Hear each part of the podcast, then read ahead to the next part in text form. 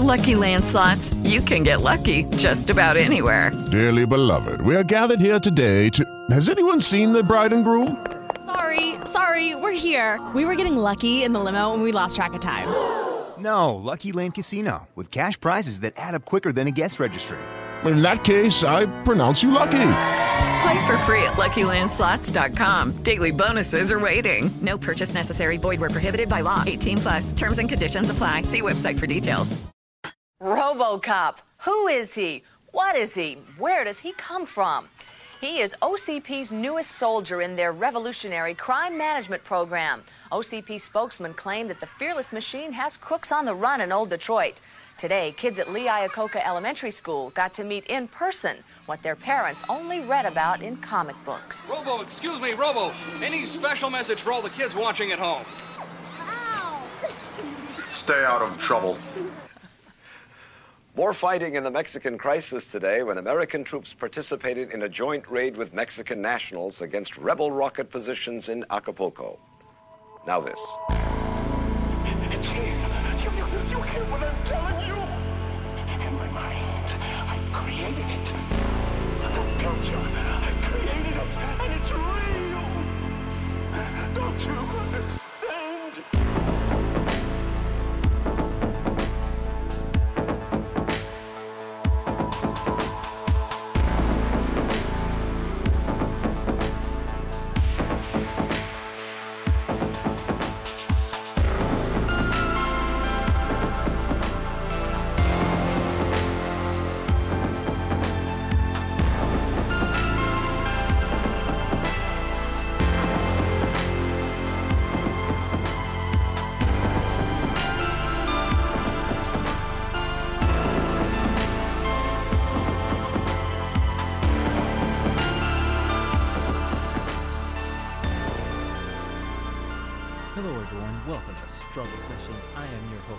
Leslie Lee III. As always, I'm joined by my co host, Jack Allison. Today's special guest, the twisted minds behind the hit comic Justice Warriors. Matt Bors and Ben Clarkson join us to discuss this brilliant satire as well as the books and movies that inspired it. Matt, Ben, thank you so much for joining us. Tell us about Justice Warriors. Uh, Justice Warriors is a uh, s- political satire, police procedural, dystopian comedy set in a far future world called Bubble City, where there is a massive domed megacity that has eliminated all crime and inequality. The only problem is the vast mega slum, which stretches to the horizon, which has uh, formed around Bubble City. Now, you said this was a dystopia, but it sounds like it's pretty sweet for the people in the bubble. You're correct. It is actually quite utopian if you have the right zip code. Outside the bubble, it's pretty criminal out there. And so the book follows two officers of the Bubble City Police Department, the BCPD, as they brutally and methodically police uh, the slum, which is called the uninhabited zone. I noticed you said brutally, but not efficiently. Uh, they're not.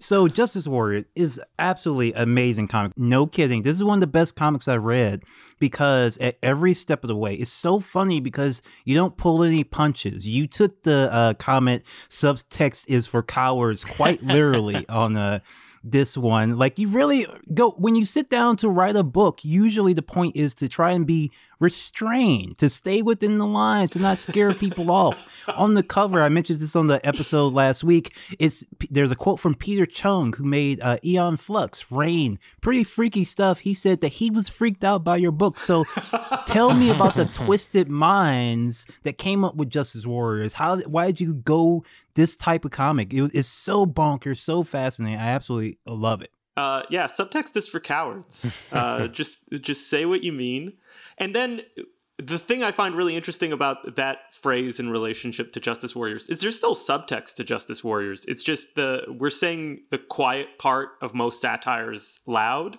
so we can leave room for other quiet parts. Like there's a there's a lot going on in the comic where, but on the surface, it's still it seems like poop jokes and a satire of bad boys movies and uh, it's it's very loud. Credit goes to Ben for um, for most of the the world. He he created it before we got together and started writing it. Um, you know, he was conceiving it as an animation, and he reached out to me to write for it. And animation being harder to self produce, we decided to pitch it as a comic book. It was the type of world, the type of genre stuff that I've always been drawn to in comics. Just over the top violence, uh, heavily influenced by, you know, 80s and 90s action movies, sci fi dystopia stuff. Like that's. That's the stuff what I love, and if you've ever read my political cartoons, I try to incorporate that stuff into those a lot. But I was I was getting out of political cartoons at the time that Ben wrote me about Justice Warriors, and I was like, I was like, this is absolutely the comic I want to help make. Is there more to come? Uh, are we going to be seeing more Justice Warriors? Because that that would be nice. Yes, there's there's no official uh, announcement yet, but we've pitched Justice Warriors Volume Two. Um, our publisher Ahoy is very you know in, into what we're doing. Um, all signs point to there being another volume. Uh, you know, I don't know when it would come out, but Ben and I are already writing it uh, with the anticipation that it will exist uh, shortly. And you know, it's sort of like Ben. Ben described ju- the world of Justice Warriors and what we want to do to me as like seasons of The Wire. And at, and at first, it's that's you know because in The Wire they go to the docks and they go to the one involves you know newspaper publishers and stuff, and a lot of the characters carry through. And at first, I thought that didn't make a lot of sense because just tonally, you know, Justice Warriors is very different. but it is what we want to do in the sense that we want to show every aspect of the society. Uh, so, like, we want we want to do a volume on elections, how elections work in this crazy world. We want to do a volume on like sports and you know basically the olympics of this world and and so on and so forth so we we really legitimately have like seven eight volumes of concrete ideas that we have uh we have discussed this is in you know intended to be a long running comic series yeah, because I was going to say, even in this first volume, uh, you know, uh, I think you guys really hit a very difficult target to hit, which is, you know, doing political satire that still does feel like a story unto itself. And I think part of what makes that really work is, you know, the sort of shifting focus to different elements in this world. It just moves so fast. Um, and we're, you know, switching antagonists and switching different ideas uh, um, so constantly. Uh, I think it really works and it's really fun. And, and, you know, on top of all that, you know, even though these characters are brutal, you know, horrendous police officers. I think that there is actually something that does work between the characters and sort of despite them being horrendous, uh, there is something kind of lovable about them. And I did find myself sort of caring about their partnership, you know, even in spite of uh, um, the the the satire that's, of it all. Uh, that's a huge compliment that that works. Uh, yeah, they're somehow lovable, uh, lovable riot cops. One of them is literally uh, for the viewer uh, listeners who haven't seen it. One is literally a uh, human, like an anthropomorphic poop. Yes, a and big the pile other of one, shit. Just Literal pile of shit. like a literal pile of shit. And of a police shit cop. officer. Uh, and it's his first day. Um, and then there is a big sort of uh, creature from the Black Lagoon sort of cop, and they're partnered together. Uh, yeah, people love him. I'm always amazed at how much people like shit. Uh, people have done a lot of fan art of shit. Uh, it's This is his name, Officer Shit. Yes, to be Officer clear. Shit. yeah to be to be clear it's his wife's maiden name he took her name yes, a feminist. Um, well, the book is really great, and I, I, I do look forward to more. I had a blast reading it, and uh, yeah, I, I think it works. You know, not only as a sort of you know throwback to fun '80s action, but also as just like a hilarious satire that feels uh, quite modern. I mean, it's about social media, it's about influencers, it's about astrology. You know, I, I think it, it. You know, I'm I'm excited to see where you guys go next because even in this sort of first chapter in the bubble, you know, I, I felt like the world was so expansive and felt so funny and real. Yeah, thanks. I mean, honestly, I I, I want to get to a, a big fat omnibus someday with this. You know, like w- we want to do ten volumes. We want to uh, trying to you know have the model is like wh- what's a good creator-owned comic to, you know, Hellboy or whatever, where there's Yeah. like you know 50 Yeah. volumes and you just keep making them. I mean, honestly, we we I want we three come up with movies. Yeah, we come up with ideas every other week. We're texting each other just a whole, you know, another. What if we did this? Uh, uh, comic publishing isn't what it used to be, where you know you could kind of launch an ongoing series. So it's the model now is you sort of do mini series, and then you just kind of launch one a year or whatever. So I think that's the plan. As long as as long as people buy enough of them that we can keep doing them, we're we're gonna do one a year for like the next decade. That's awesome. Yeah, once the writer's strike is over, who is do you want directing the Justice Warriors movie? Michael Bay. I think that's a great fit, honestly. No, I, I try to think about what would Michael. I have a what would Michael Bay do bracelet on at all times. Uh, no, Michael Bay's an incredible artist, and uh, I think about his work all the time while I'm making Justice Warriors. I honestly don't disagree. I mean, I think that the writing sometimes isn't there, but watching a Michael Bay movie, you're like, this man is on an IMAX camera on a you know electrified skateboard shooting an ex- an exploding car rolling into his face like just on a process level we have to we have to love him Yeah, it, Justice Warriors is going to have to be. I, I don't know what degree it would involve, um, you know, CGI versus uh, practical effects, Mhm. but we even have like the idea of the uninhabited zone is the craziest place that we could dream up. It's not just inhabited by mutants. It, there are cartoon character species like like Who Framed Roger Rabbit. So there's like tunes. So I imagine if we did a movie, I mean there would be CGI people, there would be people walking on screen who are rotoscoped, who are cell animation. Like it, w- we would need we would need a visionary like Michael Bay to execute this. And that brings us to the today's topic. There's crimes of the future, and you can't have crime without cops. Mm-hmm. Cops of the future. That is the topic of our episode today, of course, because of Justice Warriors. But it's funny you mentioned Michael Bay because I'm looking at his filmography. He has actually not done a science fiction cop movie. It's time. He's It's- he's of course he done has to. cop movies. He's done science fiction action movies, but he's never brought the two together. Mr. Bay, call us when the strike is over.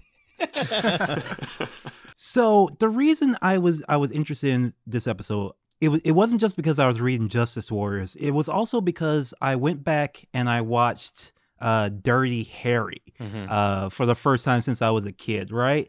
And when and you know that's like the progenitor of all like modern cop movies where they're hunting down serial killers and they have to kind of paint or walk outside the lines, you know, to get the man because crime is running rampant in the city, etc., cetera, et cetera.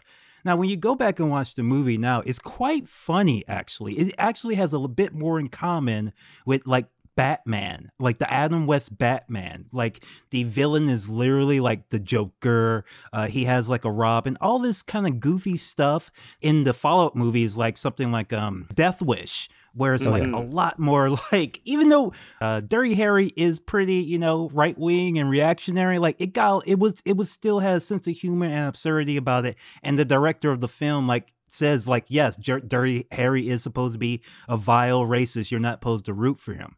And so I was thinking about how, the cop, how we see cops in movies, and generally speaking, in almost everything we see, cops are always presented positively. And we talk about propaganda a lot on the show. But the one exception when I was wrapping my head around this was science fiction and Mhm. anything set in the future.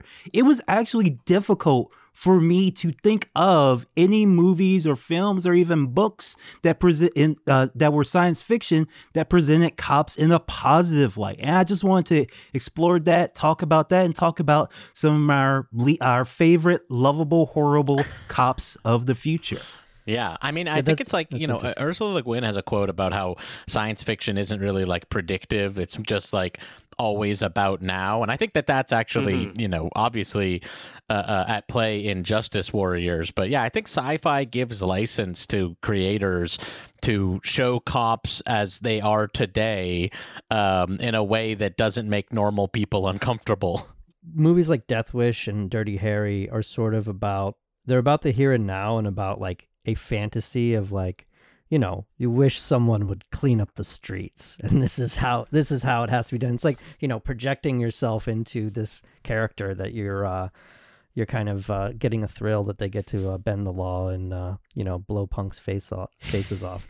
Whereas uh, sci-fi stuff, even you know one one of the I think is interesting is Blade Runner because of um, Mhm. I mean there's been so much discussion about Blade Runner, but you're you're basically watching a cop, um, you know, hunt down runaway slaves, really. Yeah. Um, Immigrants. Yeah, yeah, and Yeah. I, I mean, I've seen people be like, you know, what this is a movie about a about a, a cop that's trying to kill like clones and why is he the protagonist of the movie and everything but it's like well if you watch it and you're actually paying attention i mean harrison ford isn't isn't portrayed as like a villain like uh death wish type stuff but it is about that he's basically Mhm. it's about his realization of what he's doing over the course of the movie Yeah, I mean, Harrison Ford is not necessarily portrayed as a villain, but his bosses certainly are. Like Yeah. every scene with any other police officer, he's like constantly being monitored. When he goes in to see his, you know, chief, it's extremely ominous. Like I think Blade Runner is a great example, you know, of kind of just beneath the the surface of it. I mean, in fact, like you know, that is really, I feel like what the movie is about. Is yeah, like it, they the police as the slave catching patrol, you know, which is really what the uh, uh, what American police force like descended from. But yeah, I mean, Blade Runner, and, and in fact, in some ways, you know, that's one of the reasons why I think the Blade Runner sequel, you know, doesn't work quite as well. Is it's it's a little more unambiguous, you know, in in uh, the replicants sort of being I don't know, made to be bad. Um, I haven't seen it in a little while, but I feel like the first one has a lot more sort of pleasing, um, you know, texture to the to the replicants and to the you know the the how conflicted Harrison Ford is. Uh, even Rutger Hauer at the end, Roy Batty, uh, shows the only kindness, the only Mhm. humanity in the entire movie when he spares Deckard. Mhm. Like it, it- it's so it's a funny movie in the sense that like everyone is so concerned with reproducing society, reproducing this horrible world that uh, they aren't kind to one another, and the only one that can be kind is this hunted man. Mhm. The the sequel, uh, I feel like I, I have some affection for Villeneuve because Mhm. he's from Montreal and I live in Montreal. That's basically where my Oh, I love Montreal. Yeah, it's a wonderful city. beautiful. I'm a big fan of the place where I live, which is convenient. Uh, Villeneuve, I feel this. There's a subtext to the 2049, which is a lot about uh, women. I find like the film Mhm. is really about the relationship between men and women and birth and reproduction. Which, um, saying it now, I so I watched almost every movie on this. Uh, Leslie put together a list for this uh, for this podcast. event Extensive we're too, part- so pretty impressive, honestly, that, that you got through the list. yeah, Yeah, check the show list. notes. We should put yeah, put the list in the show notes. It's a great watch list. I watched a lot of it this week. Um, none of the TV because I do not watch TV. Uh, only good for you. movies. It, it- life is too short to let someone drag something out. we've got a I'll watch cinephile movie. here we've got a cinephile here gentlemen Yeah, I'm a movie man, movie mindset. Uh, and something I noticed about the films is that uh, cop media, police procedurals are about. This is what I noticed: um, social reproduction. They're they're Oedipal. They're there's this question of um, will you reproduce society? This is the question that's Mhm. posed to the cops. Like, are you going to reinforce these laws? Or are you going to take your role within this world? And some of them say yes. And then there's the very rare anti Oedipal film where they say no and society sort of collapses because the cop doesn't take their place. And uh, as we talk about the films, I'll I'll toss more of this opinion in because it's maybe a bit heady, but That's I very interesting. everything. Like once again, 2049 is a uh, that's my good introduction. It just sort of clicked to me thinking about it here. It's about social reproduction. It's about women having a role in social reproduction and then how their bodies are policed and how pregnancy is policed. But I feel like it once again like subtext is for cowards. Like it's literally always in the background of every shot. Uh, I feel like it doesn't really succeed in the same way uh, as its progenitor because it's not as blatant Mhm. about with what it's about. I, I really liked the sequel, but I don't know. You know, the the first one is just is a very simple story, and you don't like you don't know about the world yet, and you find it out about it as you go along. So, uh, it's it's just it's just it's just cleaner. Like you're basically just watching. I I view it as you're watching Harrison Ford's journey of, uh, you know, realizing that he's a a, a killer for the for the state or for a corporation maybe. You know, I rewatched it I think last year for the first time in a long ass time, and it, it hit like a lot of it hit me where. So there's like one scene where he's killing, shooting the woman who's running away, and she's, she's like going through like shattered glass, and it's like this elegant slow motion scene as she's like getting holes blown in her. And i just thought oh that's just about like he's watching this and, and starting to realize what he's actually doing. And then by the end after roy batty dies and gives his like famous speech he just he sort of sits there and stares at him for like an inordinate amount of time. And i think he's just realizing like oh this was actually a human being that i was about to kill and then he saved my ass and said actually i think roy batty's best line is is not the speech but what he says right before it when he has Harrison Ford hanging off the edge of a building, he says, It's quite an experience to live in fear, isn't it? Mm. That's what it is to be a slave. Yeah, it's and it's interesting talking about the movie Blade Runner versus the book that's based on Do Androids Dream of Electronic Sheep, written by Philip K. Dick, who wrote a lot of stuff that involved cops. In the original uh, novel, it's the somewhat unambiguous by the end whether or not the clones, the um, replicants, have um, emotions, have the capacity for empathy. The book kind of says, makes it very clear that the answer is no, that they ultimately aren't quite human.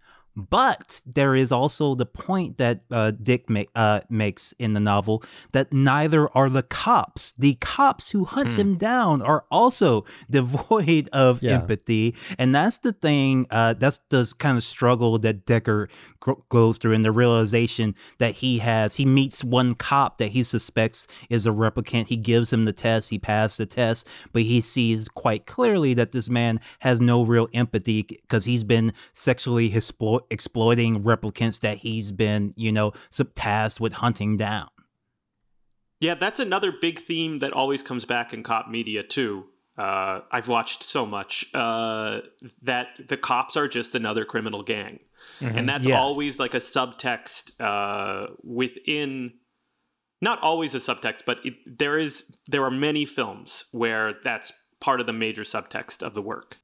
So one where the cops as gang thing is very prominent the original Mad Max, mm-hmm. where mm-hmm. you have this, uh, you know, a society that has already fallen. Just everyone is kind of pretending that's still go going along. Like the apocalypse has happened, but no one really is like uh, acknowledging it. They're still like going to work, going about their jobs. Doesn't sound familiar at all. yeah, not at all. No, yeah. and so you have Mad Max, who's in the first movie. I feel like people don't realize this. He is literally just a cop. He's just like a patrol patrol officer, but he's called Mad Max because he, like Dirty Harry, uh, tends to you know go he he'll he'll take it to the extreme. He'll do anything to bring those perps in. But by the end of the movie, I mean, actually probably fairly early on in the movie, because all his like uh, coworkers are kind of douchebags. You realize that oh, they're just another gang, and these are just two gangs fighting as opposed to because the cops aren't really protecting anything. There's no more society left to preserve or protect. They're just out there hunt. They're just doing the same thing the gangs are doing, fighting for turf. Yeah, and Mad Max turns into a, like a full on. He he turns into his alter ego toe cutter uh, at the end of the film when they sever his last little tie to the Oedipal reproduction of society, which is his wife and his child. Uh, Mad Max also contains one of the funniest cuts of any movie I've ever seen, where uh, the camera pushes in on Mel Gibson sitting pensively, and we hear saxophone music, and then it cuts to a reverse cut of his uh, girlfriend playing the saxophone. That's what we call diegetic. That's a diegetic sound.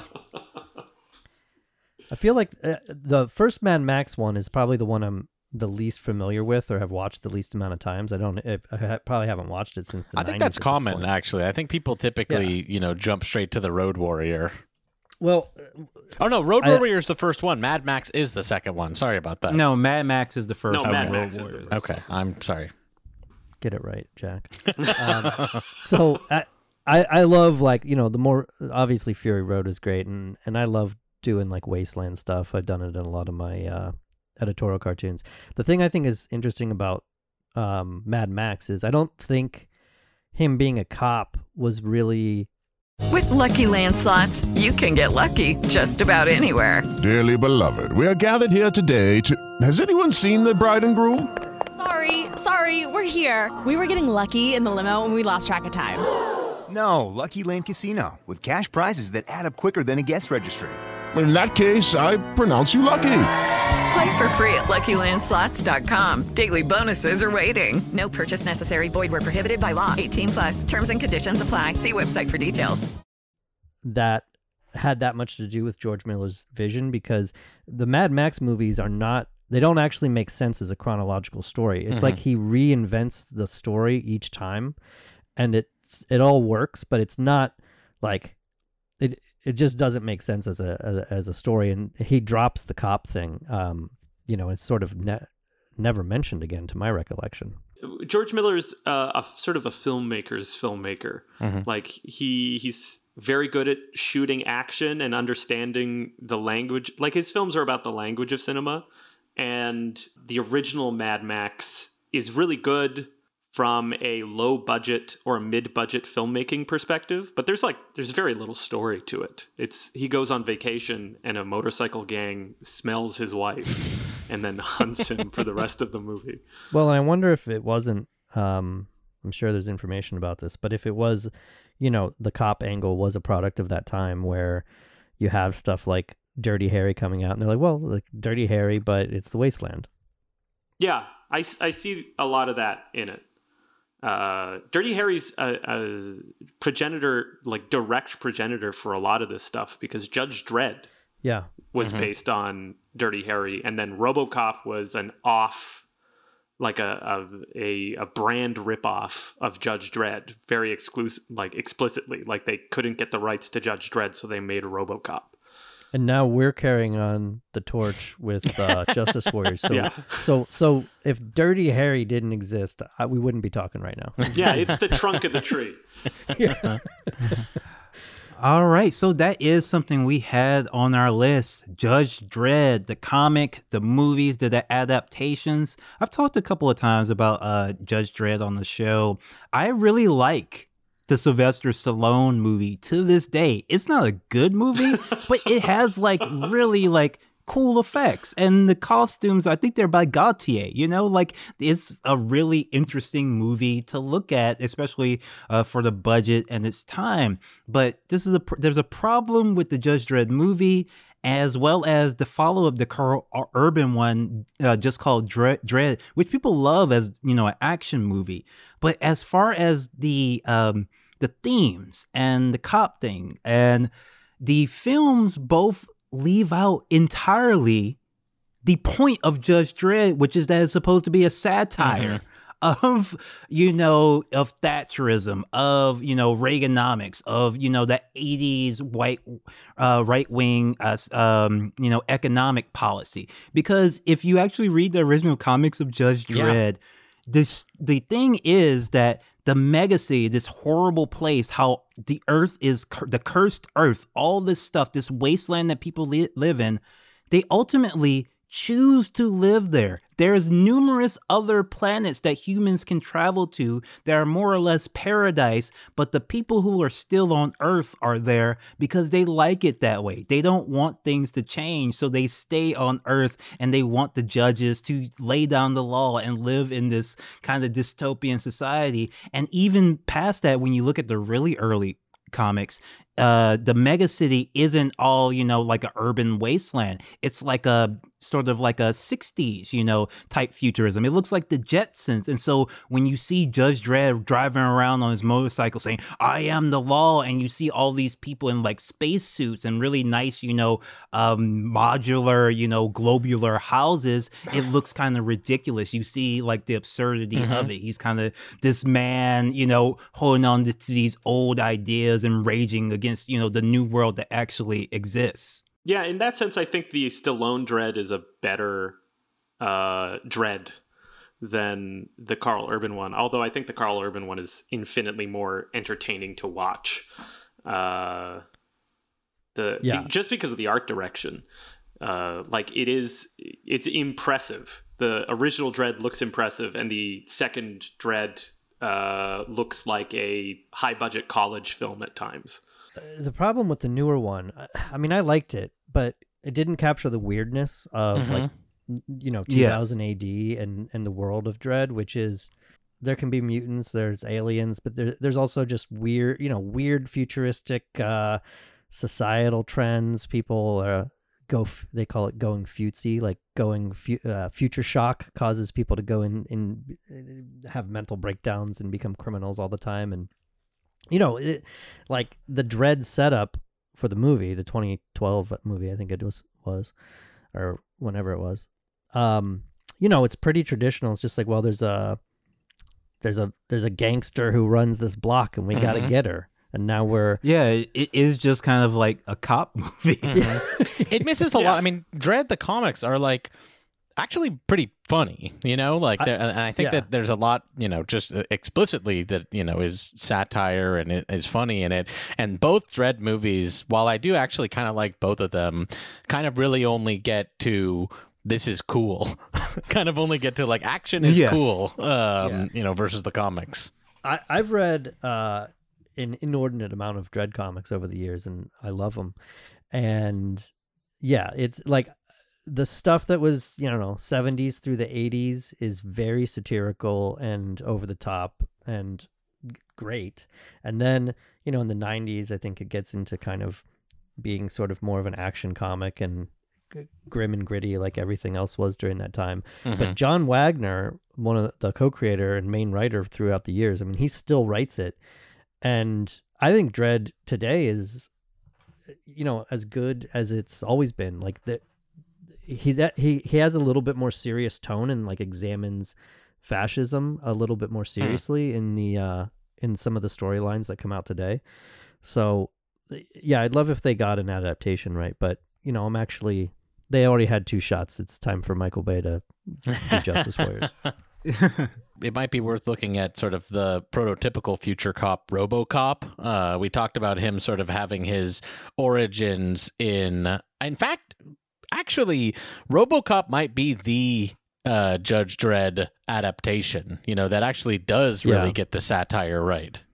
Yes, yes, absolutely. So RoboCop, um, I was first introduced to RoboCop as a child because back then, uh, in the late '80s, early '90s, our favorite characters were uh, like Freddy Krueger, Jason, RoboCop, the Predator, and Everyone you can play in Mortal Turtles. Kombat now. Yes, yes. All the R-rated stuff uh, was the big deal, and we were as kids. We thought RoboCop was the coolest fucking thing in the world, just because he looked the suit, which they spent like a year making, and and as you said, they did try to kind of rip off uh, Judge Dredd. That's where they started from, but they really spent a lot of time making this suit that actually like they had to have some Peter Weller, poor guy, actually had to wear. He had to learn and train. He had to do like special like Tai Chi type training to learn how to walk inside it. And then when he put it on, it didn't work because it was too heavy. So he had to learn how to walk in it a completely different way. But man, that movie, Paul Verhoeven, absolutely phenomenal film. I get more out of it every time I see it. Even as a kid, I just saw shoot, shoot, bang, bang, cool violence. But now you see the satire, and again, it's more of a economic. It's a it's a satire of Reaganomics. It's basically showing how anything that capitalism touches, it will ruin. Including, like, say, taking over a city's uh, security, it will just make things worse. In fact, it will make things worse on purpose to make more money uh, because its job is its point isn't to make things better, it's to make money. Um, I love RoboCop so much. I watch it uh, all the time. So the new ones, uh, not so great. Again, they kind of Yeah. digress into like action, just the cop stuff. But man, the original RoboCop, love it. Yeah, I uh, would also accept Verhoeven to direct a Justice Warriors movie. yeah, sure. They, you know, RoboCop, I think, is a a north star for for Mhm. Justice Warriors. You know, as far as a, a cop satire, very influential on both me and Ben. I haven't watched it though in a long time. I could actually use a rewatch, but it was it re- really seared into my brain as a kid because, I mean, I was born in '83, and my dad had me watching. You know every rated R movie basically in real time. So I, I, I might have saw this thing when I was like eight or something. You know, um, and I don't know when I sort of picked up on the uh, the politics of it, but I mean it's pretty it's pretty clear if you watch it that it's doing something different than you know Dirty Harry, and not just the the futuristic stuff. Yeah, I think a lot of it is. I, I think a lot of it is Verhoeven too. Obviously, because if you watch the other RoboCops, there there's something missing. RoboCop two, I have some affection for RoboCop two because it's also funny, but it doesn't quite get the. That's the Frank the- Miller one, right? Yes. Uh, it doesn't quite get the same hit the same points as hard as uh, Verhoeven's RoboCop because Verhoeven is very smart and he understood what was going on underneath of it. And there's so many tiny details, uh, like the f- news report at the beginning Mm. when they announced that the French, uh, that uh, some African nation had unveiled a French neutron bomb as their new defense measure, uh, which I laugh. I laugh and I laugh. It, RoboCop is Uh, a uh, comedy. It's I a mean, comedy. RoboCop. RoboCop also of any movie made in the past depicting the future got it closest to what it feels like to live in the future. I think honestly, like I look at, I, I watch that movie and it feels very familiar. Here's an interesting uh, some interesting RoboCop lore. I think this the the writer was this guy Edward Neumeier, and he's hardly written anything. His filmography is RoboCop, Starship Troopers, Anacondas: The Hunt for the Blood Orchid, which uh, I don't know if you recall that bad. one. and then interestingly, he wrote the reboot to RoboCop that came out like Hmm. in the 2010s, which um, I thought was somewhat entertaining, but just kind of like you, you can't top the original, so why even Mhm. bother to do that? Uh, but here's this guy who has only written, you know, these two brilliant Verhoeven satires and like almost nothing else except like a, a B movie sequel that I didn't even know existed. But uh, a a detail um, that I wanted to bring up was he actually wrote the original sequel to RoboCop 2, which was going to be called RoboCop 2: The Corporate Wars, Hmm. and then there was a uh, another WGA strike in 1988, Mm. and uh, for whatever reason, when things resumed, they they hired Frank Miller. You know, the writers. I don't know exactly what happened, but the writer's strike somehow caused him to lose the gig, and uh, the production company just hired Frank Miller. I don't know if he was scabbing or what, but uh, we got we got That a different with his politics, I think. yeah, we got a different RoboCop, and I think I would. I don't know if that's out there on the internet or something, but I'd love to read this guy's strip or uh, screenplay because he, he seemed if if this guy wrote Starship Troopers in the original RoboCop, he uh, you know he he seems to be the guy that the, the he's he's the source. Yeah, I would say that RoboCop is a good example, uh, a rare example of an anti-Oedipal uh, cop Hmm. movie, where RoboCop chooses to overcome his sort of place in society and uh, go against Omnicorp. It, a lot of the time, these anti-Oedipal comp movies, like Mad Max, lead to the dissolution of society itself. This one more optimistic. Uh, society survives RoboCop, but he still bucks his uh, social programming. So a unique cop film.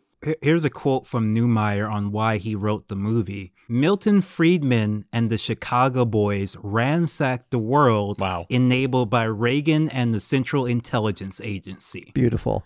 I mean, that says it all. That's that should be on the back of Justice Warriors. Uh, yeah, Ro- RoboCop really one of the all-time greats, and yeah, again, I, you know, especially the clips from TV, I feel like you know really got their finger on the pulse of what it was going to look like to live uh, uh, in the future of 1987. I'm going to point out another anti Oedipal cop movie, uh, one near and dear to my heart Demolition Man, where Oh, at the end of the film, uh, basically society is w- wiped away for everyone to start again. Sort of like a negative revolution where nobody has any idea what to do, but the current social order just fails to reproduce itself because of the actions of uh, the enigmatic John Spartan. Yeah, it's very interesting because, um, yeah, like John Spartan's whole deal of being a sort of, uh, I mean, he's kind of a dirty Harry on steroids. You know, he's a guy who will break the law to enforce it. And then, but then the the, the 90s, it was what, 94? They sort of imagine what if what if these dirty harry movies and like all the 80s action movies like what if they can't exist in the future because it's too pc like what if action heroes can't just kill whoever they want? So they freeze them and uh, yeah by the end of the movie though he's not political. So they do if you remember there's for for listeners you know there's there's this the the pc world and everything seems fine but then there's the underground uh, Denis Leary types who want to smoke cigarettes and eat red meat even though it's bad for you. And at the end of the movie uh, Stallone is just kind of. I mean, I think he literally just says, "You're gonna have to work it out." like, like wait, he doesn't really have politics. He doesn't have a solution. He he he punched, he kicked actually Wesley Snipes' head off, and that's really the end of his story. That he was there. That's all he knows how to do. So he saved the day, and um, because there was that weird guy uh, who was like engineering society, he died, and then now they have to figure out a new society but it doesn't really engage with it.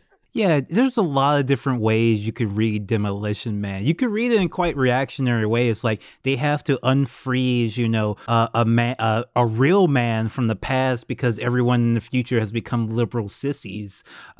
Uh, Like you said, like Sylvester Stallone just says the two groups, the people who are who are completely outcast from society and, you know, the liberal douchebags have to find a way to work it out. The liberal douchebags can't keep hoarding all the funds and the money and the resources. They have to actually let these people into society as, you know, free people who don't necessarily want to, you know, not swear and and follow, you know, this uh, kind of regime. And actually, you- uh, the living under the surveillance state is a big issue in it. They don't want to constantly be uh, surveilled all the time. That's that's not presented as a fun thing. The world isn't necessarily a utopia just because there isn't any quote unquote crime. Well, and let's let's yeah, no, address the uh, the main thing, which is that they they've outlawed sex. So this is a this is a bad society, right? Yes. this is this is not good. These the underground they want to fuck, smoke, uh, eat sugar, rat burgers, uh, drink beer. I mean, this is my kind of place. Yeah, Demolition Man is really where I got the original idea for this Oedipal cop thing because there is so much tension between the society that John Spartan has been tasked with saving and his own personal desires. And it's very blatantly about that that Oedipal um, urge, that Oedipal pull. Uh, even uh, the villain, the big bad guy, uh, Jean Cocteau or Cocteau, Doctor Cocteau. That's a reference to Jean Cocteau, who also wrote an adaptation of Oedipus Rex called The Infernal Machine. Like, Mm. there's even literary references to these ideas within Demolition Man, which makes it really unique as well in that it's a highly literate action film. There's a lot of allusions through throughout. it's it's one of those movies. I mean, it's a lot of people have affection for it because it's kind of funny and goofy. I think there's a there's a better version of Demolition Man that could have been made with like a, a different filmmaker or a different script or something. They also edited out storylines. Like if you remember, he uh there's like a C plot of him having a daughter and they don't show her in the beginning for one but uh so it's kind of weird all of a sudden there's talking about whether or not he has a daughter. And then it you're like is sandra bullock his daughter and he's gonna have mind sex with her? And then they never address it again.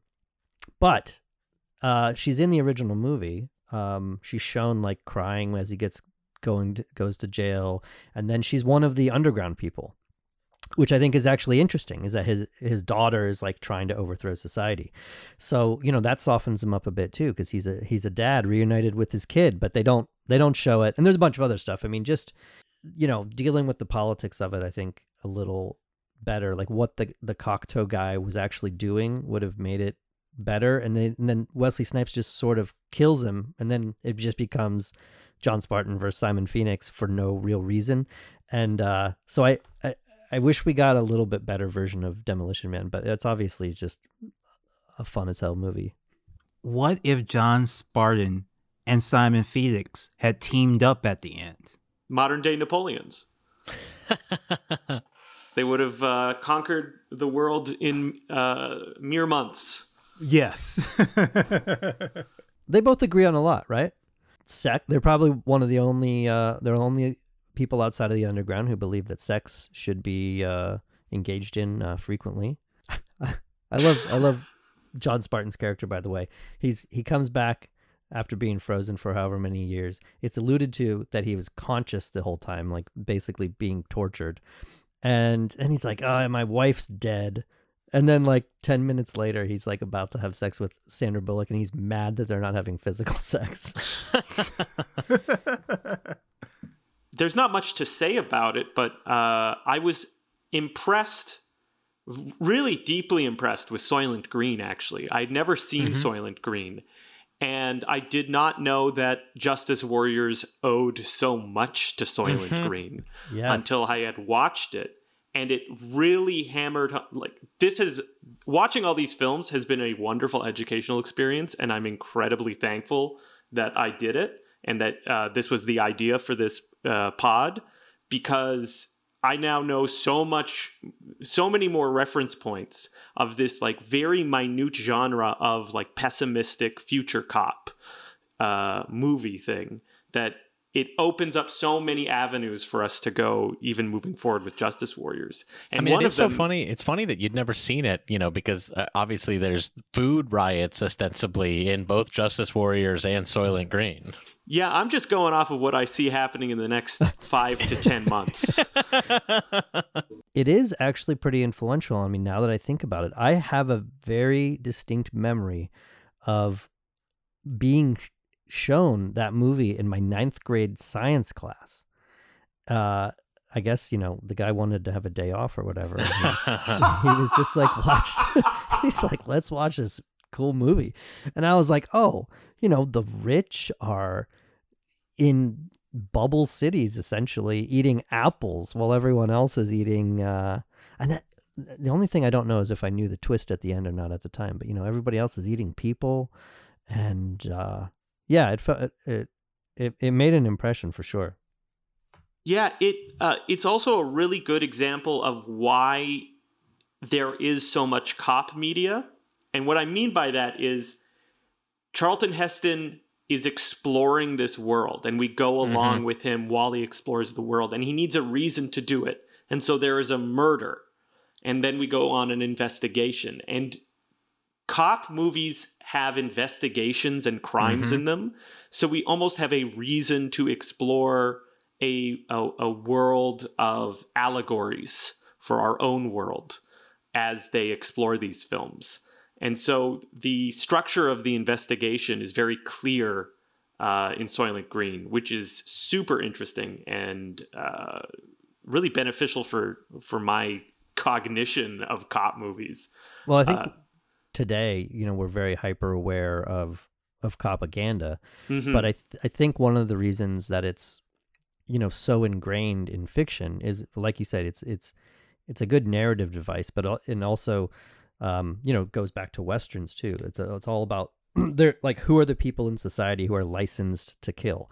Uh like it makes for an interesting story. You because if you have if charlton heston is just a guy who decides to look into this stuff and then he starts you know shooting people or something it's like oh well the, the cops are going to come and arrest him. Like you can't you can't do that. You can't be like a, a lawless protagonist in most movies uh, without the logic of the world collapsing. But like cops are the people who can like uh, you know, move between the law essentially and do illegal things, or actually have a shootout with people on the street and not uh, not be in jail the next day.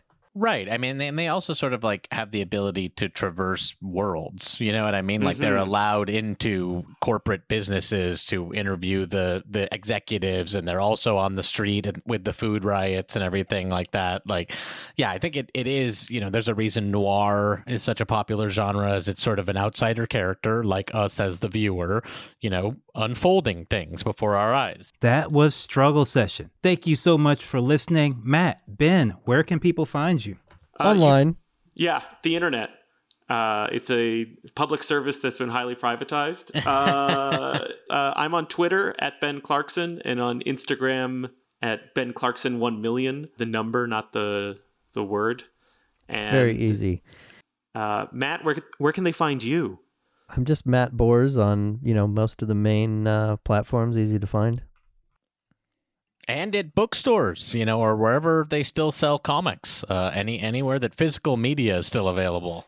Uh, yeah. Yeah. you can find it at bookstores, which is quite surreal for me. Uh, having a book, it's weird. It's cool. Uh, you can get it at bookstores, and there's also a Simon and Schuster link I will send to you guys, which is a really great way to buy it online. Have a good one. Peace. Later.